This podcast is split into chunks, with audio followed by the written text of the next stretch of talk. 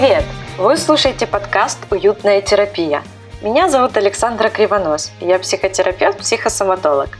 В этом сезоне мы разбираем главные мифы о психосоматике. Этот звучный термин становится все популярнее. Некоторые из нас склонны объяснить буквально все, от головной боли до серьезных заболеваний. Давайте разбираться, где миф, а где правда – Сегодняшний выпуск посвящен очень интересной теме. Я дала ей рабочее название «Психосоматическая семья». Ну а в целом тема касается семейной системной психотерапии. Давайте разбираться, что же в этой теме такого интересного.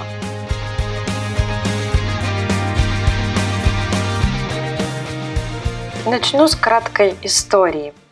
Системный подход начал развиваться в 40-50-е годы Грегори Бейтсон, ученый, проследил такую интересную закономерность, что после удачного лечения в условиях стационара шизофреников они возвращаются домой, и у них полностью возобновляются все симптомы. И у него сложилось впечатление, что таким образом, как вроде бы, когда человек возвращается в семью – у него включаются какие-то процессы, что в этой семье, в этой системе человек играет именно эту роль. Вот шизофреника, например. И он начал очень глубоко исследовать эти процессы, и это стало первым толчком, чтобы зародилась системная семейная психотерапия. И это было действительно бумом в то время, потому что раньше до этого момента считалось, что сам индивид скрывают все причины этого поведения и расстройств. Но тут как-то оказалось, что семья тоже имеет влияние, играет какую-то определенную роль. И клиентом в семейной системной психотерапии выступает именно семья. Но не в том смысле, что вся семья пришла на прием, а в том смысле, что психотерапевт, он изучает, как семья взаимодействует, какие у нее ценности, какие концепции, как общается, что происходит, то есть на таких более глубинных связях.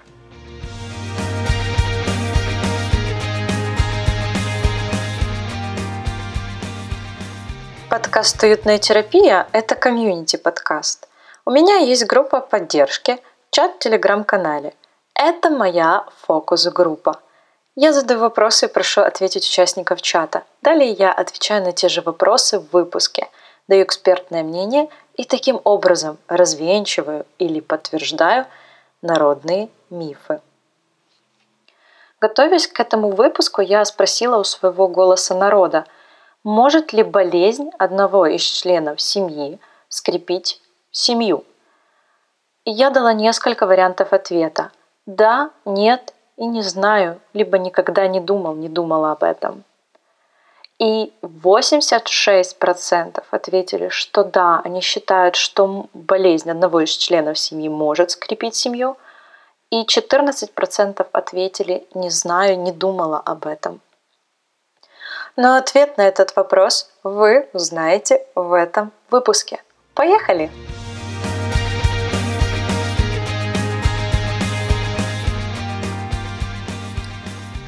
Семейная психотерапия взяла два закона с кибернетики, по которому происходит развитие семьи.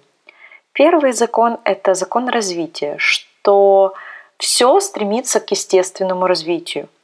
И тут э, у семьи есть 9 этапов, которые она проходит. Каждая семья примерно должна пройти. Если этого не происходит, то семья распадается. Или наоборот, э, то есть все встряски извне, что происходит с семьей, делаются для того, чтобы семья развивалась. Я чуть-чуть позже расскажу об этом более подробно. И второй э, закон, что все стремится к постоянству и стабильности. Для семьи это означает, что каждый момент времени она стремится существовать так, как она существовала до. И чтобы сохранить эту стабильность, все средства хороши. Появляется, например, симптом, потому что симптому определена роль стабилизатора этой семьи. Давайте я приведу пример. Есть семья, отец и мать, и трое детей. Дети уже взрослые, у них у каждого уже своя семья, но при этом они не общаются между собой. Очень много обид, каких-то агрессий между собой. Ну и с родителями тоже не общаются. То есть по факту семья развалилась. И тут отец семейства заболевает, его ложат в больницу, и вся семья воссоединяется все начинают с друг другу мило общаться, разговаривать, э, помогать родителям, помогать этому отцу восстанавливаться. И отец как бы уже должен бы восстановиться после его болезни, потому что она была ну, не очень такая серьезная, но его выздоровление просто тормозится. Мне кажется, что тут как раз про то, что именно его симптом сблизил всю семью, заставил работать сообща, а, забыть какие-то обиды. Но по факту э, история не решилась, потому что когда все-таки уже семья привыкла к симптому отца, она начала по чуть-чуть трещать по швам.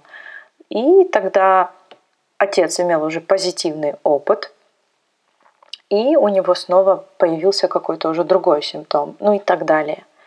Такой вот по факту теоретический, но не совсем теоретический пример. Я действительно наблюдала это э, который показывает о том, что когда система разрушается, она пытается собраться любыми способами. Если это не получается вербально, да, проговариванием каких-то своих обид, эмоций и так далее, это получается за счет какого-то симптома. И я вам в прошлых выпусках приводила пример о женщине, которая болела мигренью, и по сути, она тоже соединяла семью именно своей мигренью, потому что тогда семья как-то соединялась, начинала взаимодействовать между собой. И именно ее симптом, он тоже как сближал семью.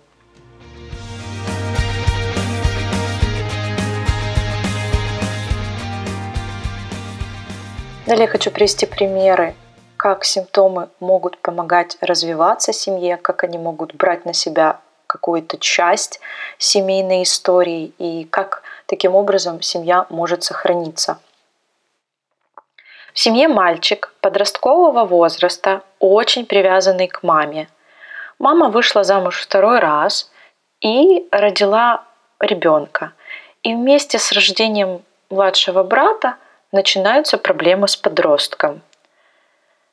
Он начинает плохо учиться, нарушать школьные правила, нарушать правила дома, грубить, хамить. И с помощью такого поведения получают от родителей, от отчима и от мамы, внимание, пусть негативное, но внимание. Они начинают с ним учить уроки, они начинают э, с ним много разговаривать, проводить времени. И таким образом этот ребенок восстанавливает коммуникацию между родителями и собой – и в таком случае, в принципе, все очень можно откорректировать и поменять. Можно поговорить с ребенком не один раз, да, показать ему, что ты для нас важен, что ты член нашей семьи, и просто по чуть-чуть менять коммуникацию. Главное послание этого ребенка о том, что вы перестали на меня обращать внимание, я чувствую себя покинутым. И когда родители, меняя свое поведение, дают это ребенку, то есть дают ему внимание, все меняется.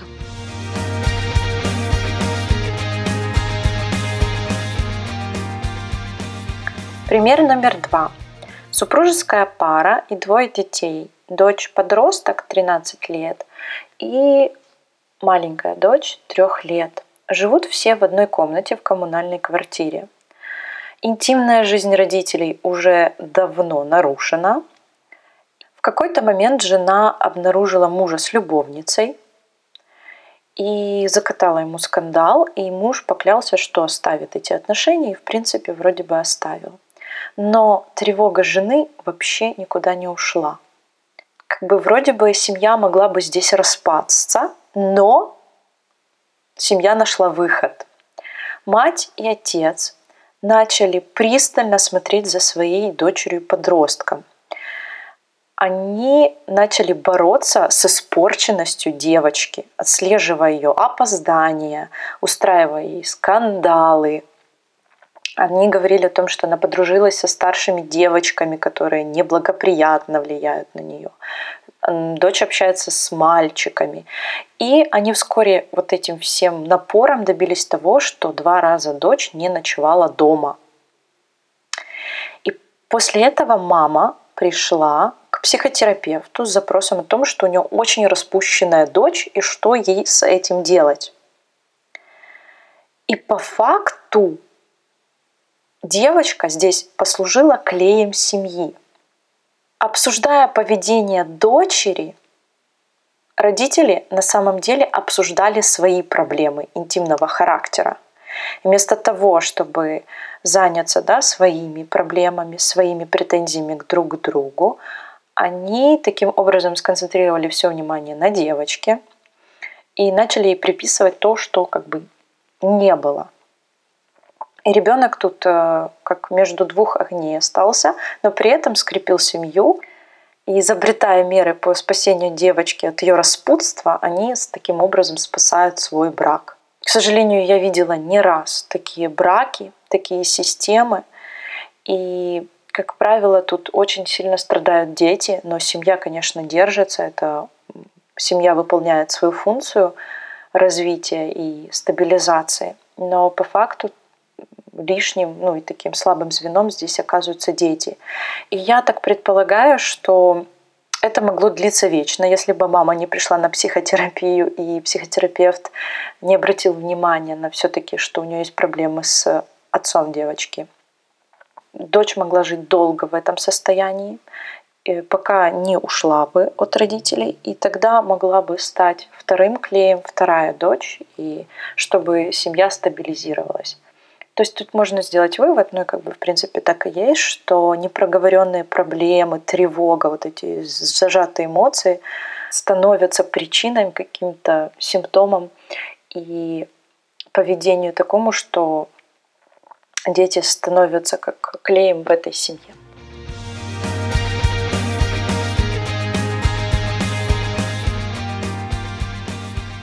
Пример номер три. Родители и дети погодки. Мальчику 14 лет, девочке 13. Папа работает в правоохранительных органах, мама домохозяйка. Папа очень много работает, у него часто сборы, проверки, он уезжает на какой-то период времени. Мама занимается домом и воспитанием детей. Мальчик систематически уходит из дома на неопределенное время, то есть на пару дней, неделю и так далее. Каждый раз после его ухода мама обращается к отцу, говорит, приезжай, тут все у нас тяжело, плохо, ты вот тебя никогда нет, я не могу с ним справиться. Отец приезжает и включается в полное воспитание сына, то есть уделяет ему внимание, проверяет уроки, играет с ним, берет э, в гараж ремонтировать машину.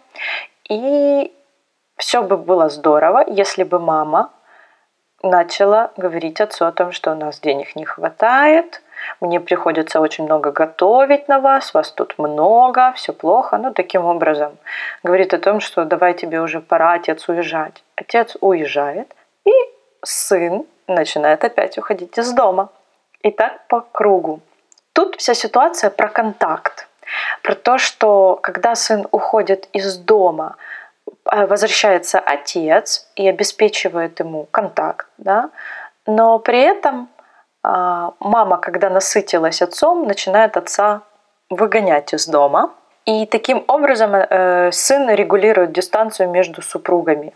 Если тут поразмыслить, что в этой ситуации было бы неплохо сделать, то опять-таки поговорить родителям о том, что какая дистанция между ними, как они э, часто должны общаться и общение между матерью и отцом и отцом и сыном – это совершенно разные вещи.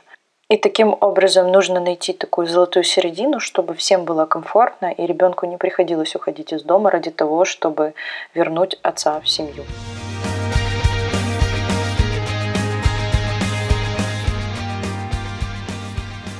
Мой четвертый пример о замкнутости круга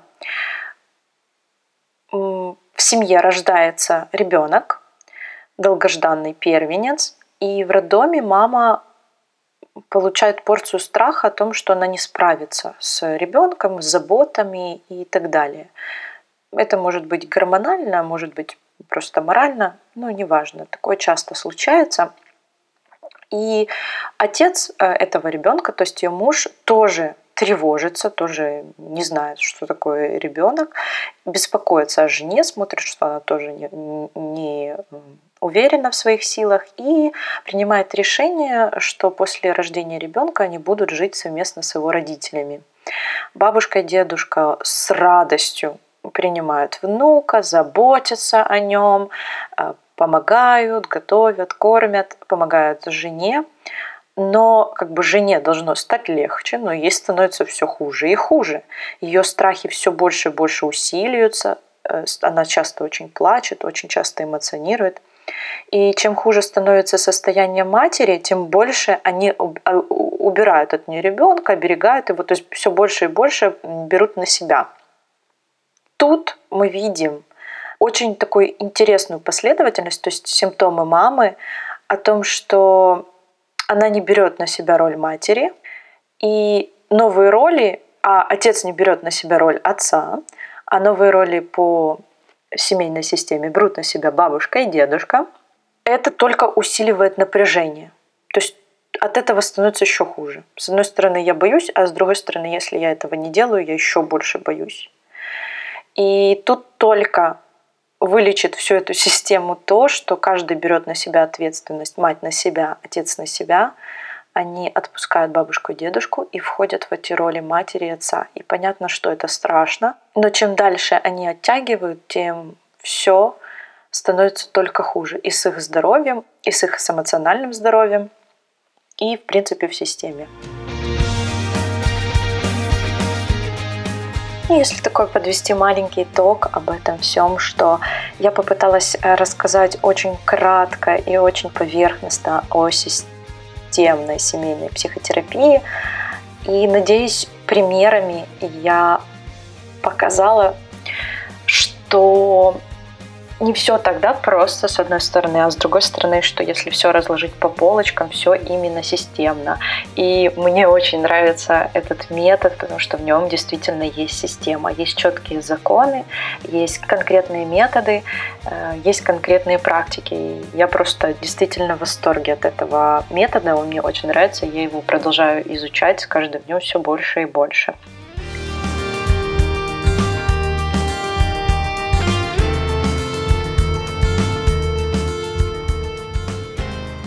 И в разделе рекомендаций я хочу вам посоветовать сегодня книгу Вирджинии Сатир «Вы и ваша семья».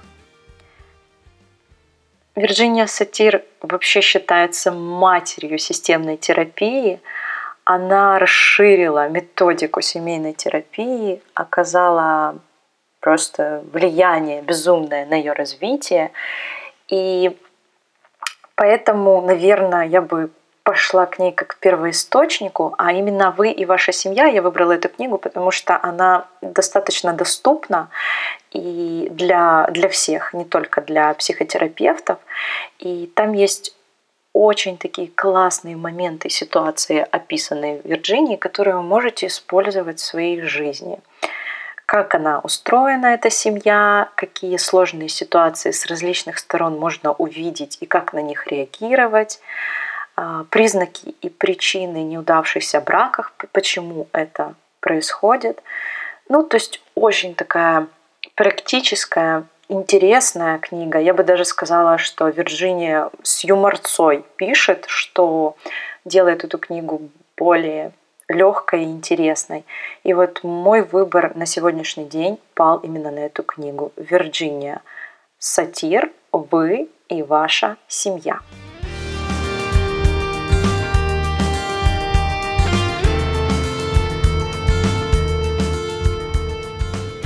Еще одно упражнение, которое рекомендую сделать, это упражнение на вторичную выгоду. Об этой теме мы говорили с вами во втором выпуске подкаста «Уютная терапия». Но я напомню вкратце, что когда человек не может о чем-то сказать другому человеку по каким-то причинам, ну, ему стыдно или ему страшно или еще что-то, то он может это сказать не словами, а симптомом или болезнью. Ну и тут самый, наверное, простой пример – это страшно попросить о нежности и заботе, и проще заболеть, и тогда тебе ее дадут бесплатно, чем ты будешь о ней просить. Это вторичная выгода. И я вам предлагаю ответить на такой вопрос. Просто записать его и по подумать об этом письменно. Какие плюсы я получаю от своего симптома? И в категории «что я даю себе», когда у меня есть этот симптом, что мои родственники, семья дают мне, когда я получаю этот симптом, что дает мне общество, то есть как реагируют доктора на мой симптом, и что я от этого получаю. И таким образом, ответив честно на эти вопросы, вы можете понять, что симптом добивается от других, что ваш симптом добивается. И я могу немножко предугадать ваши ответы, что, возможно, это возможность отдохнуть или получить внимание, заботу, любовь близких людей, может быть, где-то избежать ответственности, что-то не делать, что-то не решать. И вот таким образом вы признаетесь себе честно, что посредством симптомов можно удовлетворить какую-то одну из своих потребностей, почему-то, которую не удается удовлетворить напрямую. И вот подумать, как вы можете удовлетворить эту потребность, как-то, э, да даже иногда бывает признать себе, что я вот этого хочу, снимает полностью симптом, и уже можно ничего дальше не делать. И просто вот такая честность с собой иногда очень сильно помогает выздороветь.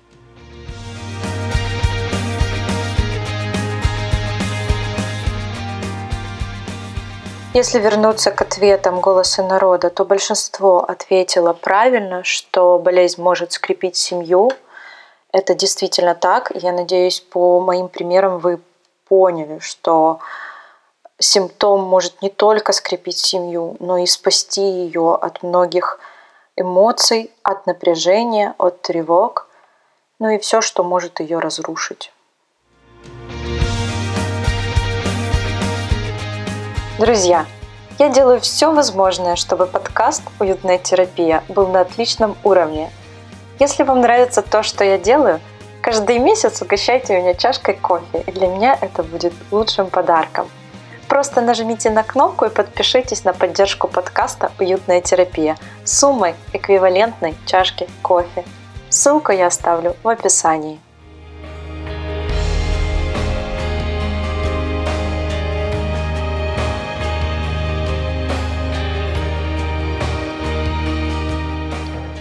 Итак, сегодня мы прикоснулись к теме психосоматическая семья – я старалась не пригружать вас теорией, а дать максимально практики, примеров. И я надеюсь, это было полезно.